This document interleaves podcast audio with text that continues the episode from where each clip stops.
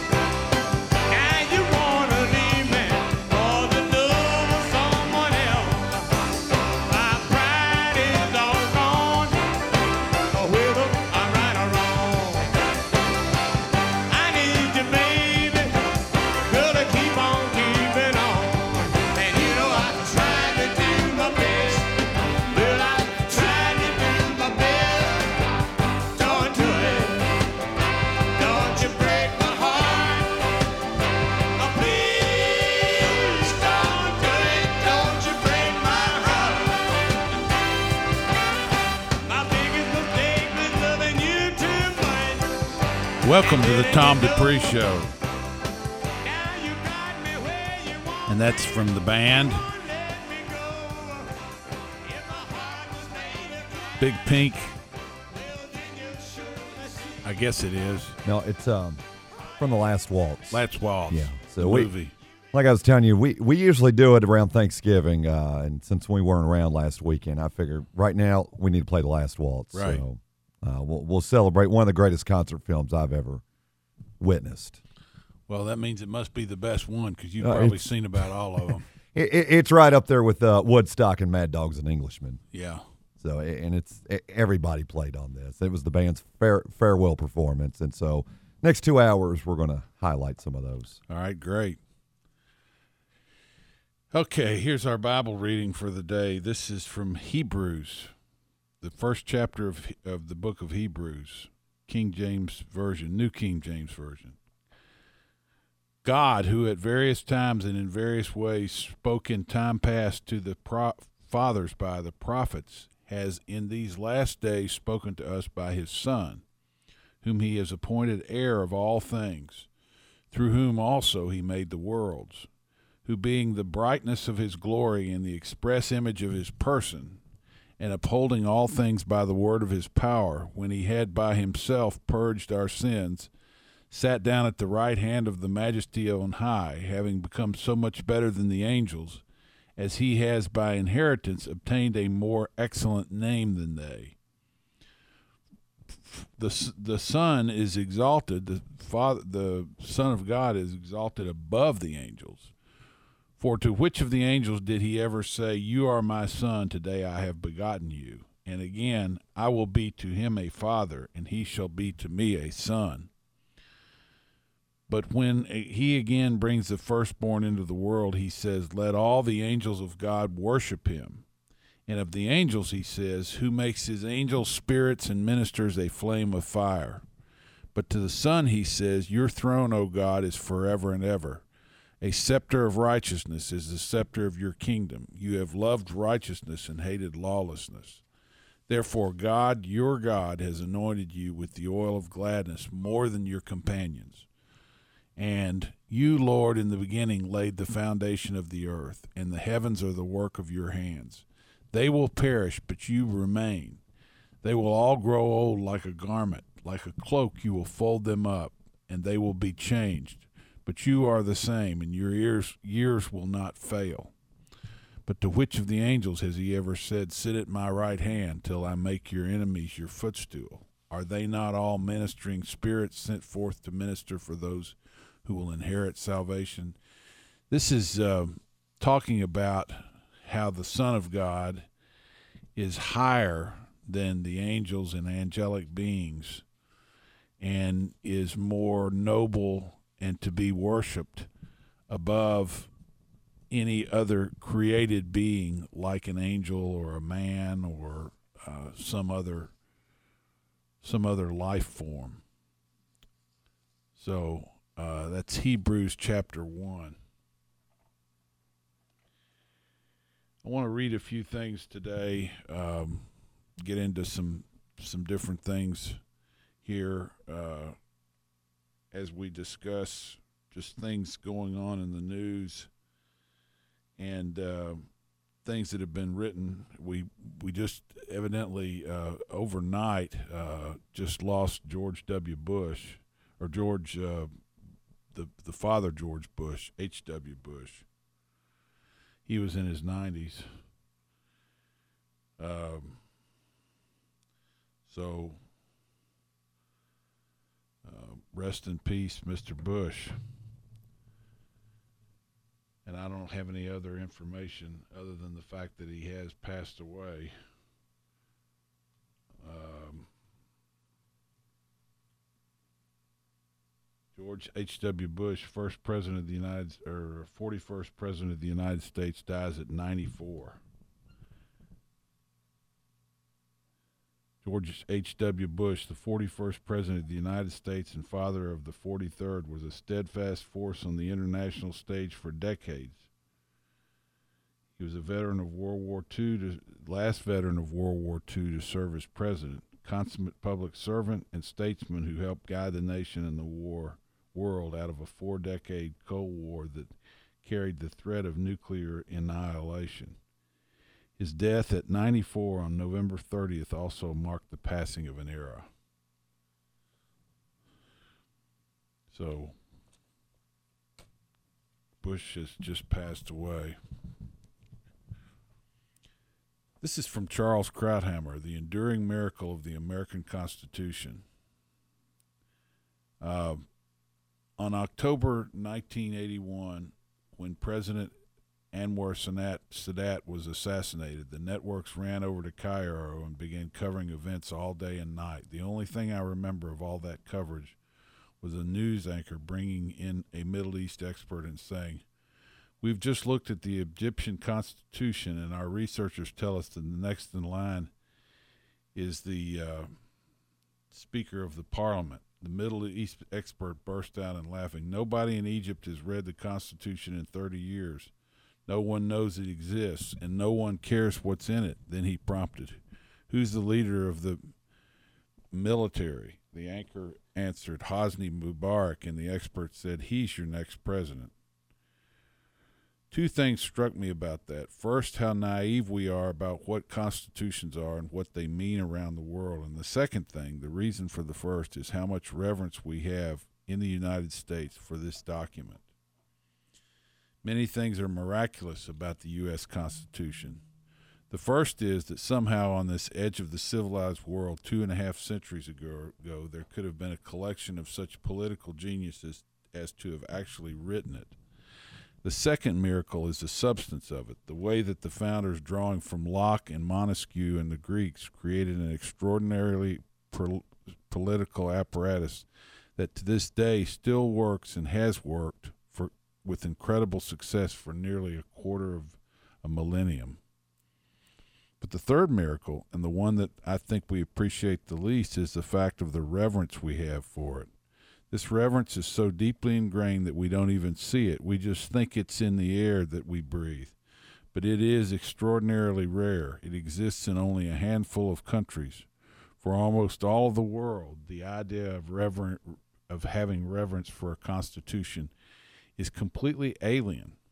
Think about that for a minute. You know, we have this reverence for constitutional law, and yet many places in the world it's considered alien. It's not something that uh, they first think of. Consider the oath of office we take for granted. Whenever we bestow upon anyone the authority to wield the power of the state over free citizens, we make them swear to protect not the people, not the nation or the flag, but the Constitution of the United States. A piece of paper. Of course, it stands for the pillars of the American experiment itself the ideas, the structures, the philosophy that define a limited government with enumerated powers whose mission is to preserve liberty and, const- and individual rights.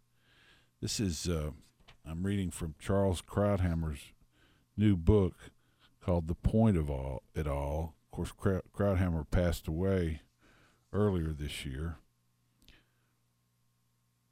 This is a gift that we intrinsically have this sense of reverence for the Constitution, and it's important to remember that it is a gift from the past.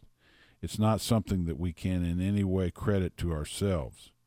If anything, recent generations have allowed that kind of reverence to diminish, to bleed away over the decades, as we try, as it were, to adapt constitutionalism to modernity. So that's some of Krauthammer's writing um, about the Constitution and the case to be made for it. Stay with us. You're listening to the Tom Dupree Show. It's News Radio 630 WLAP. Stormy Daniels. March 2018. Kim Jong Un. Rex Tillerson. Rising wage growth. Stephen Hawking. 2019. We are the change. Happens here. Zuckerberg testified before Congress. News Radio 630 WLAP. At Dupree Financial Group, we do not earn commissions on your hard earned retirement dollars. We don't sell you investment products that are difficult to understand. We do research on every security we recommend to you and follow them closely. We meet with you every six months to go over your investment performance. We don't hide from you. We communicate with you regularly about the status of your investments with us.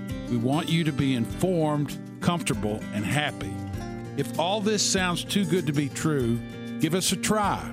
Call us at 859 233 0400 and we'll set up a no cost, no obligation review of your retirement investment portfolio you may be pleasantly surprised to find out what sort of services are available to you, the retirement investor.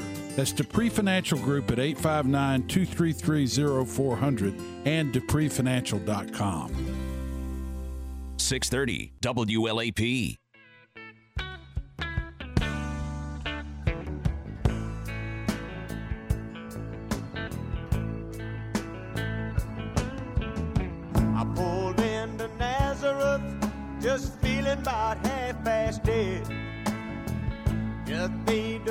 Find a place where I can lay my head. Mister, can you tell me where a man might find a bed? He just grinned and shook my hand. No was all The Tom he Dupree. Show. Take a load off Best case scenario what the Trump Xi dinner could yield. In case you hadn't been following it, Donald Trump's in Buenos Aires, and he's uh, expected to have dinner with the Chinese president tonight, with Xi Jinping. Jin, Jinping.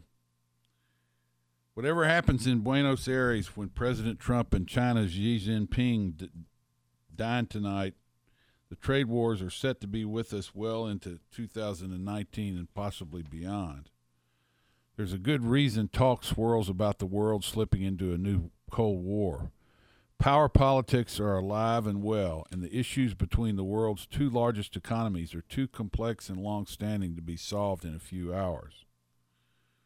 That doesn't mean a ceasefire isn't possible. China's worsening economy adds pressure on G, on Xi heading into the G20 and based on what conversations with on conversations with uh, officials on both sides and analysts familiar with the discussion, this is what a best case scenario looks like. So, you know, we've had these tariffs that have been applied to Chinese goods by the Trump administration because of belief that uh, China is not playing fair.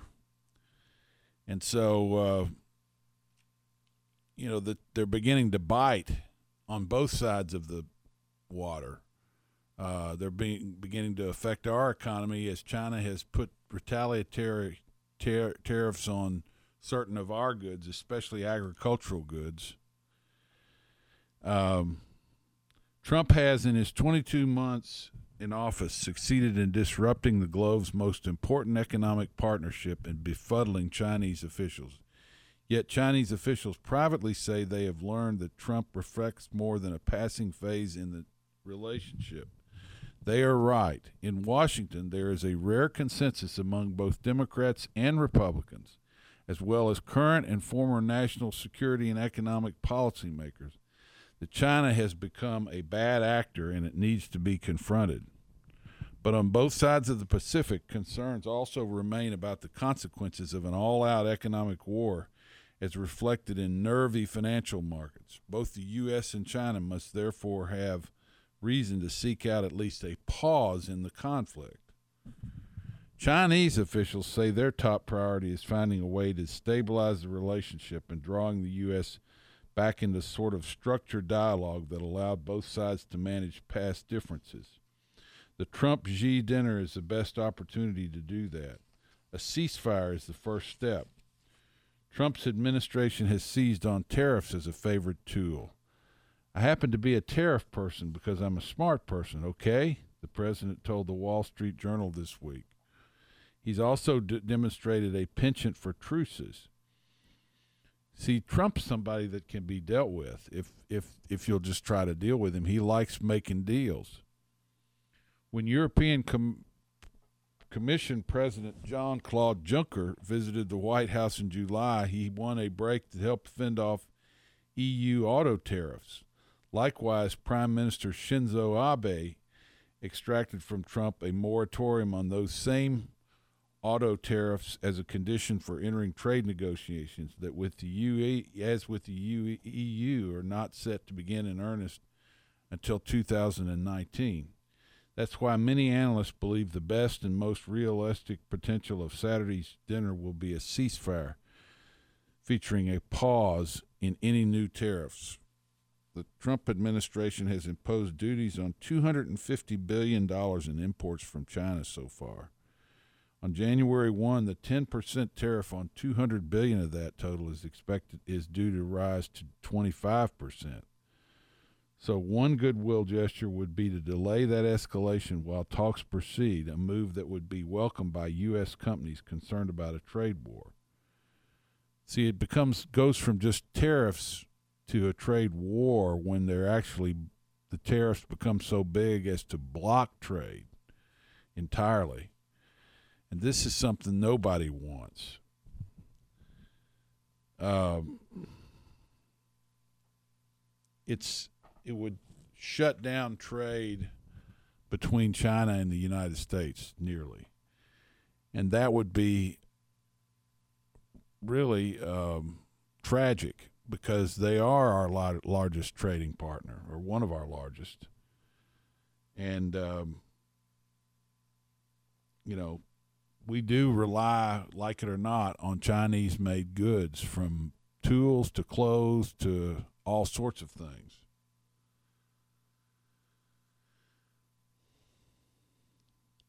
The game that China has played, and they played people in the Bush administration like a violin, is to do the tap dance of economic dialogue. Peter Navarro, one of Trump's most hawkish advisors, said in a November 13 speech, in which he mocked even some of the Trump administration's early negotiations with China, including one that yielded a promise to buy more American beef that never delivered. Where's the beef? But if the best result for Trump's dinner with Xi is a ceasefire, the most awkward component is that it would trigger a prolonged conversation that may go nowhere and mark a repeat of the very same pattern that Navarro ridiculed. Any final armistice in the trade wars would thus be difficult to reach. The Trump administration is seeking fundamental changes to Chinese economic policy and an end to things like industrial subsidies via cheap loans and intellectual property theft that spurred China's economic rise. And it did. They've they've stolen uh, intellectual property and and been a bad actor that way for, for many years. So the effort is to get get them to stop doing that, which I don't know how you're going to do that when they build their whole economy around those sorts of things. And this is an article by Conrad Block, Black called The Anti Trump Hysterics Roll On. And he's talking about the um, the press and how freaked out they are about Trump and the way that uh, that he does things.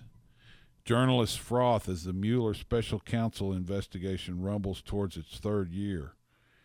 Contrary to the reasonable hopes and expectations of some that midterm elections would accelerate a normalization of the American political climate, nothing, nothing of the kind seems to be happening.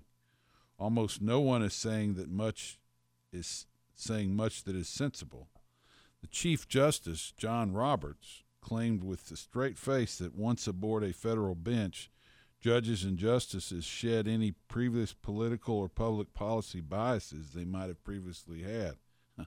that was a funny thing where uh, Roberts came out and criticized Trump as saying that some uh, judges were Obama judges that were shooting down uh, elements of his border policy.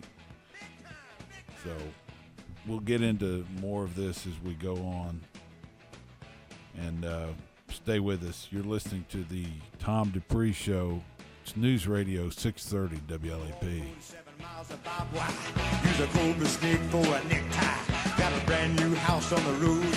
The unemployment rate is at a 48 year low. Most people that want to work are working. If you're trying to fill open positions at your business, you'll have to find your next candidate from the currently employed. iHeartMedia can help you spread the word to 92% of the U.S. population.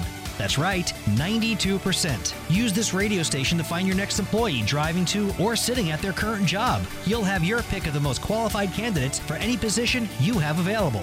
We can help. Go to iHeartWorks.com. That's iHeartWorks.com. Kroger can help make wellness happen your way. And if you're enrolling in Medicare Part D for 2019, we're here to help make it easier. We offer preferred pharmacy pricing on most major plans, including United Healthcare, Aetna, Express Scripts, and Anthem, with copays as low as $0. Plus, Kroger offers you health and nutrition support with all the delicious foods you need. So if you're choosing a new Medicare Part D plan, we've got you covered. Visit your Kroger pharmacy or kroger.com slash Medicare today. iHeartRadio wants you to win the ultimate Rolling Stones no filter tour fantasy. The Stones have given you everything. You know what they haven't given you? The shirt off their back. iHeartRadio flies you to a stop on the Stones tour. VIP tickets and all the fixins. Grip and grin with the band. And walk them to the stage. And afterwards, you get the shirt off mix back. Tickets at RollingStones.com and Ticketmaster. To enter to win, just listen to Rolling Stones No Filter Radio on iHeartRadio. Last night, during his political career, the 41st President of the United States also served as Vice President, Congressman, UN Ambassador, and CIA Director. ABC's Ann Compton covered the Bush White House. For his short four year presidency, George Bush experienced greater highs and lows than most presidents. After the quick and successful Persian Gulf War against Saddam Hussein, Our military objectives are met. his popularity rose to 90 percent. But a lingering economic recession at home drove those polls down, and President Bush was defeated for re election, winning only 37% of the vote. Ann Compton, ABC News, the White House. His son Jeb Bush tweeting just moments ago saying, quote, I already miss the greatest human being that I will ever know. Love you, Dad. President Trump, who's attending the G20 summit in Argentina, issued a statement saying in part, President George H.W. Bush led a long, successful life and beautiful life. Michelle Franzen ABC News. It is a windy and a wet Saturday. That's the start of December. Temperature around 60. Doesn't feel the part, but those winds are gusting today 40 to 50 miles an hour with occasional showers and some thunderstorms. Sunday looks better 55 to 60, partly sunny and still windy. Early next week, temperatures crash as Old Man Winter brings snow chances back into play.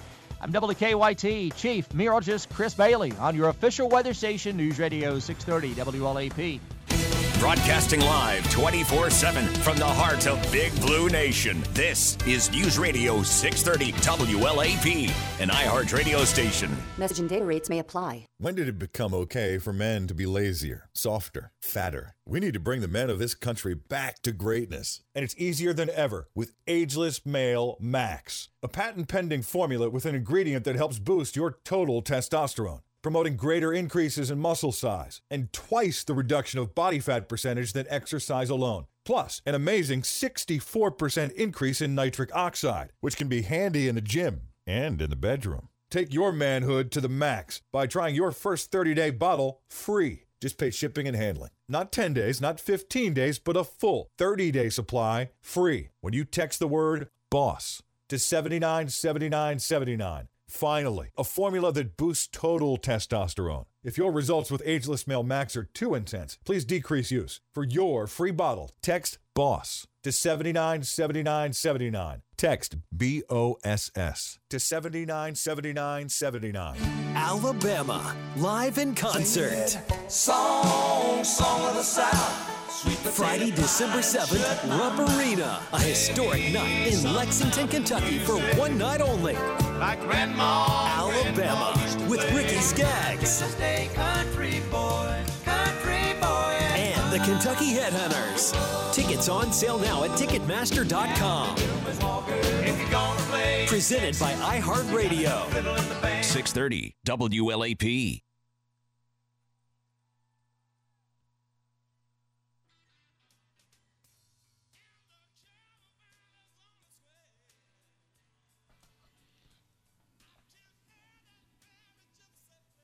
Back on the Tom Dupree show.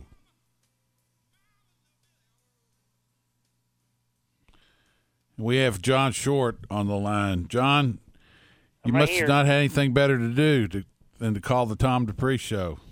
Is it did call Tom Free Show. I saw you weren't on last Saturday. Yeah, we took Thanksgiving off.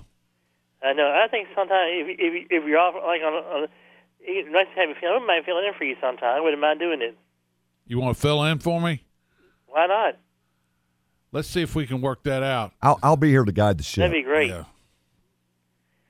And I'm sorry about George Herbert Walker Bush. Yeah. Well, he was 94 years old, John. He he lived a long life. Yeah.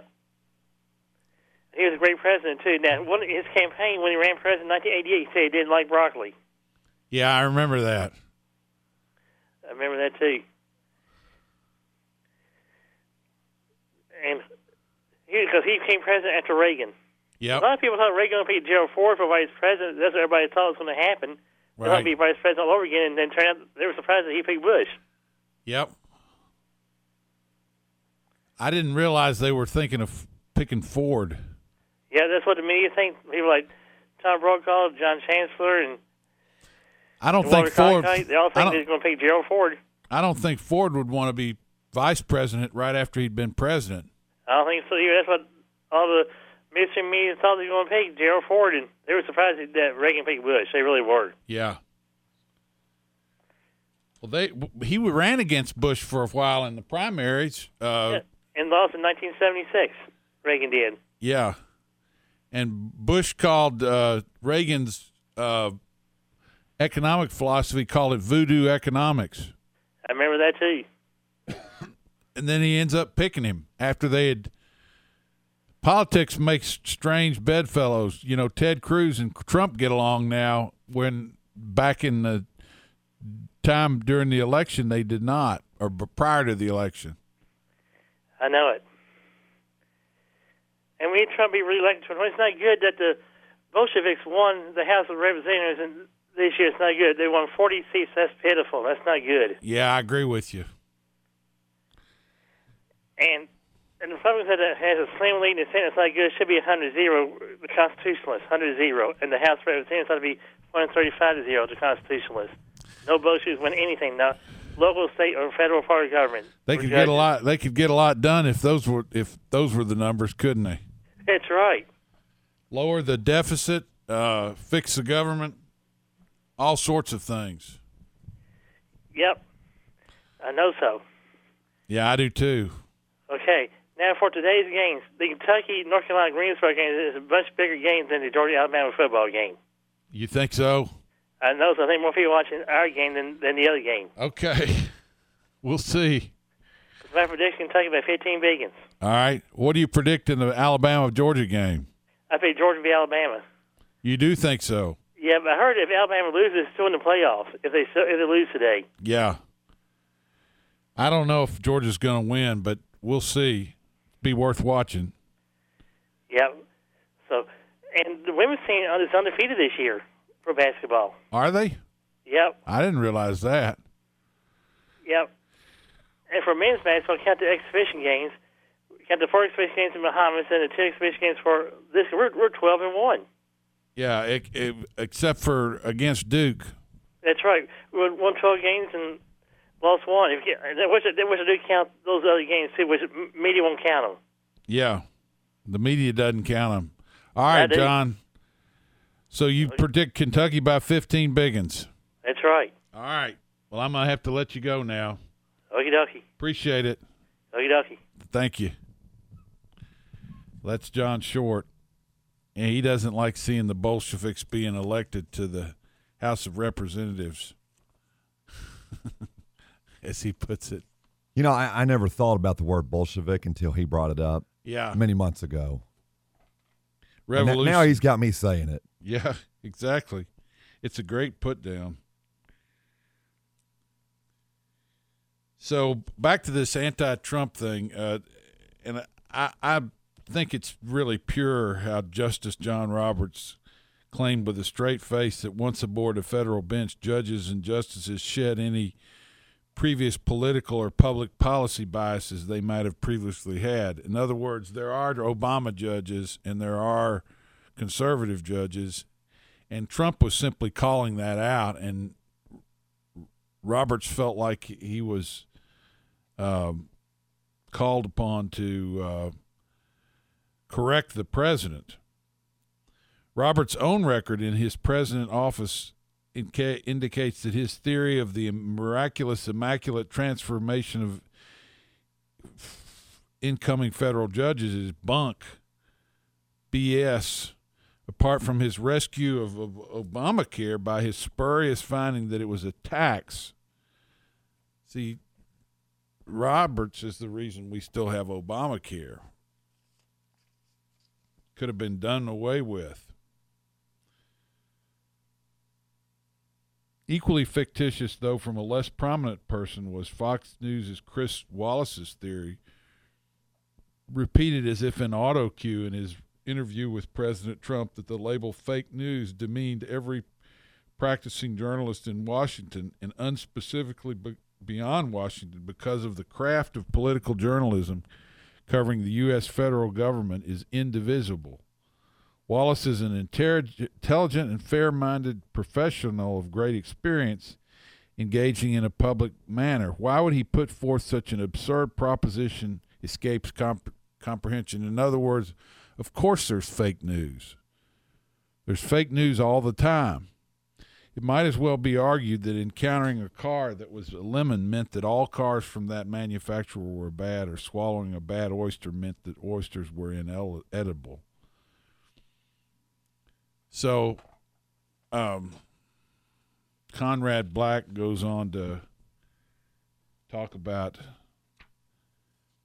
how the um, the anti-Trump hysterics in the media just roll on and on and on, and they really can't bring this guy down. That's the thing that gets them so upset is that they don't have what it takes to punch him out. Recently, also, uh, This is something that uh, bears talking about. Uh, the latest National Climate Assessment, released just last week, aims to plant yet another seed of climate catastrophism into the mind of the public. Predictably, its worst case scenario got huge play in the media. After all, disaster sells. But the doomsday scenarios that animated talking heads thoroughly throughout the weekend aren't just highly unlikely, they're close to impossible. For example, the ne- report spe- speculated that climate inaction could result as much as a 10% drop in U.S. GDP by the year 2100. Admittedly, a lot can happen in 82 years, but a 10% drop in GDP is more than twice the loss suffered during the Great Recession. How could things get so bad? Well, put garbage in and you'll get garbage out. The study, funded in part by climate warrior Tom Steyer, calculates these costs by assuming that the world will be 15 degrees Fahrenheit warmer by the year 2100. That mind boggling assumption is even higher than the worst case scenario predicted by the UN Intergovernmental Panel on Climate Change. In other words, it's completely unrealistic. But th- they've been peddling this report, and the Democrats came out and said, "Oh, we've got to, you know, with our new uh, uh, House majority, we've got to demand climate action."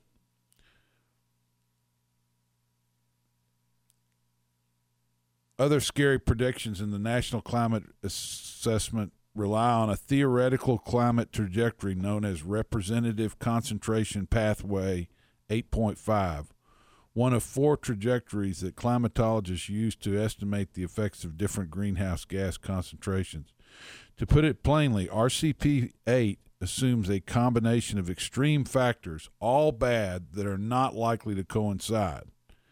It assumes the fastest population growth, a doubling of the Earth's population to 12 billion, the lowest rate of technology development, slow GDP growth, a massive increase in world poverty, plus high energy use and emissions. This extraordinary scenario assumes a massive increase in coal consumption, completely ignoring the dramatic increase in natural gas production from the shale revolution. It also ignores technological innovations that continue to occur in nuclear and renewable technologies. When taking a more realistic view of the future of conventional fuel use and increased greenhouse gas emissions, the doomsday scenarios vanish. Climatologist Judith Curry recently wrote Many catastrophic impacts of climate change don't really kick in at the lower concentration of CO2, and RCP8 then becomes scareful as useful as a scare tactic. And that's what a lot of this stuff is. These are just scare tactics that are designed to scare people into compliance with um, overdone scenarios. The National Climate Assessment insists that climate change is already taking a heavy toll and things will only get worse. Global warming has worsened heat waves and wildfires, it claims, and we'll be seeing more hurricanes and floods also.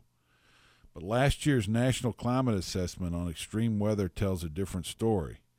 As University of Colorado Boulder professor Roger Pielke pointed out in a Twitter thread in August 2017, there were no increases in drought, no increases in magnitude or frequency of floods, no trends in frequency or intensity of hurricanes, and low confidence for a detectable human climate change contribution in the western United States based on extended existing studies. It's hard to imagine if all that could be flipped in its head in a matter of a year.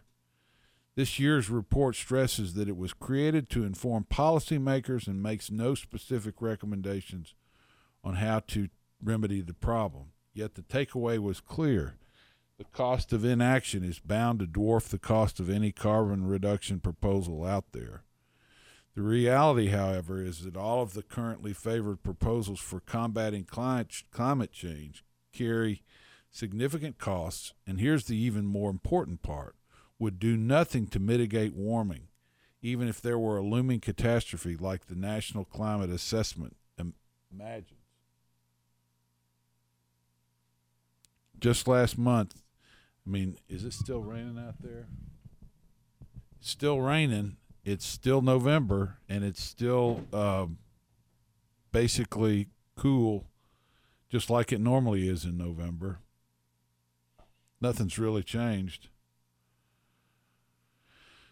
All right, let's take a break here. This is the Tom Dupree Show. You're listening to Tom Dupree. It's News Radio 630 WLAP. April North Korea. Could happen. 2018. Trade war. Syria. Chemical weapons. Paul Ryan is Retiring in jail. Bill Cosby. Oh, the wrong prince. 2019 Barbara Bush. happens here. News Radio 630 WLAP.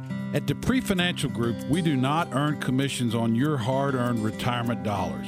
We don't sell you investment products that are difficult to understand. We do research on every security we recommend to you and follow them closely. We meet with you every six months to go over your investment performance. We don't hide from you.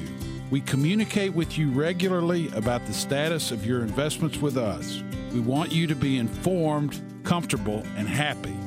If all this sounds too good to be true, give us a try. Call us at 859 233 0400 and we'll set up a no cost, no obligation review of your retirement investment portfolio. You may be pleasantly surprised to find out what sort of services are available to you, the retirement investor. That's Dupree Financial Group at 859 233 0400 and DupreeFinancial.com. 630 WLAP.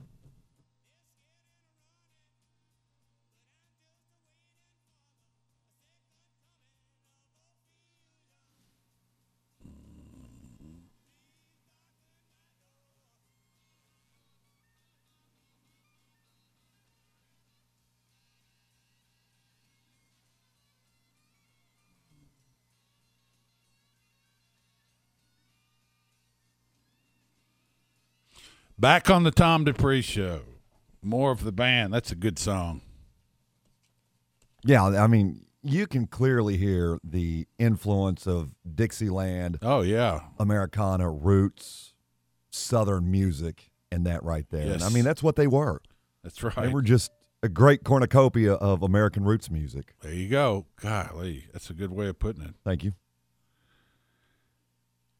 A magnitude 7.0 earthquake rattled Alaska's largest city Friday morning, causing damage to roads and bridges, sending office workers under desks and setting off a brief tsunami warning for populated areas along the surrounding coast. There were no immediate reports of deaths or serious injuries from the quake, which the U.S. Geological Survey said struck at 10, 8:30 a.m. about 10 miles north of Anchorage. The tsunami warning was canceled after no large war- waves were detected near the metropolis of 400,000, where 54% of Alaska's population lives. Widespread damage was reported to roads and bridges, along with power outages and cracks in buildings. Students were sent home from many schools. Some residents heard rumblings before the quake hit, after which the ground was shaken by quick jolts and a series of violent, jagged waves. During the 11 second earthquake, motorists saw street signs fall, blown transformers send sparks into the air from electric poles, and street lights swaying before going out. At Anchorage's East High School, students ducked under tables as the lights went out and ceiling tiles fell. Teacher Matt Spence commented on Facebook. When the generator kicked on, the air was filled with dust. We evacuated into the snow.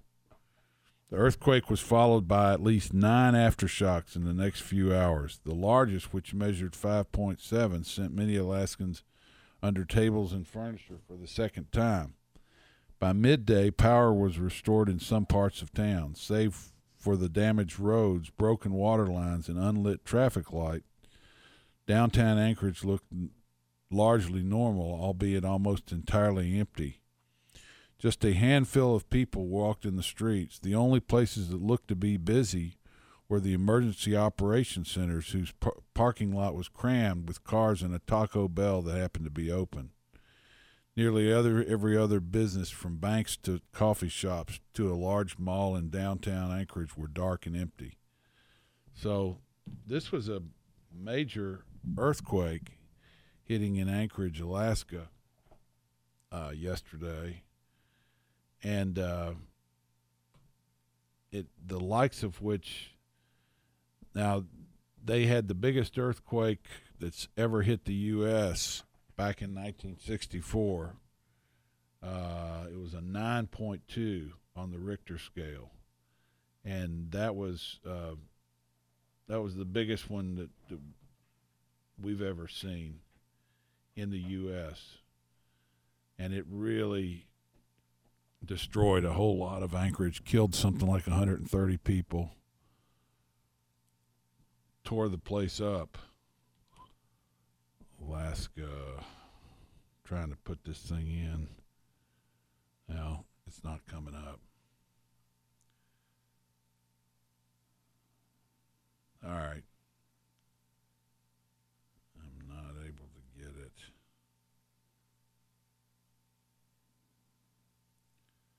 Photos posted online showed a collapsed on ramp to the road accessing Ted Stevens International Airport, which was evacuated as a precaution. Limited flight operations resumed after a few hours, said Shannon McCarthy. The Trans Alaska Pipeline, which transports oil from the Alaska North Slope and is situated more than 100 miles away, was closed as a precaution, according to the officials of the Alyeska Pipeline Service Company. They said crews have been dispatched to assess the system for possible damage. Alaska Governor Bill Walker issued a disaster declaration for the Anchorage area late Friday morning. President Trump sent a tweet from the G20 summit in Buenos Aires saying, To the great people of Alaska, you have been hit hard by the big one. Please follow the directions of the highly trained professionals who are there to help you. Your federal government will spare no expense. God bless all of you. You know, Alaska has had the most earthquakes with a magnitude 7 or higher since 1900 in the U.S. and Canada. They've had 63 earthquakes of a 7 or higher on the Richter scale.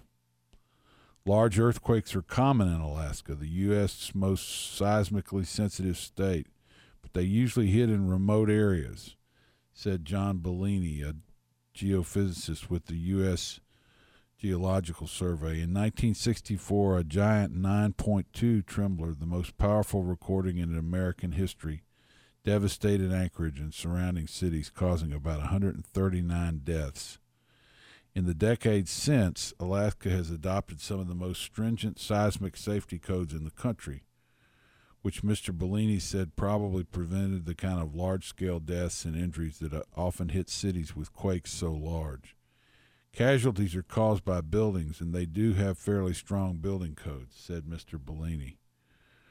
So, we our thoughts and prayers go with the people of Alaska as they deal with the effects of this uh, earthquake, and um, the pictures of the roads are are just unbelievable.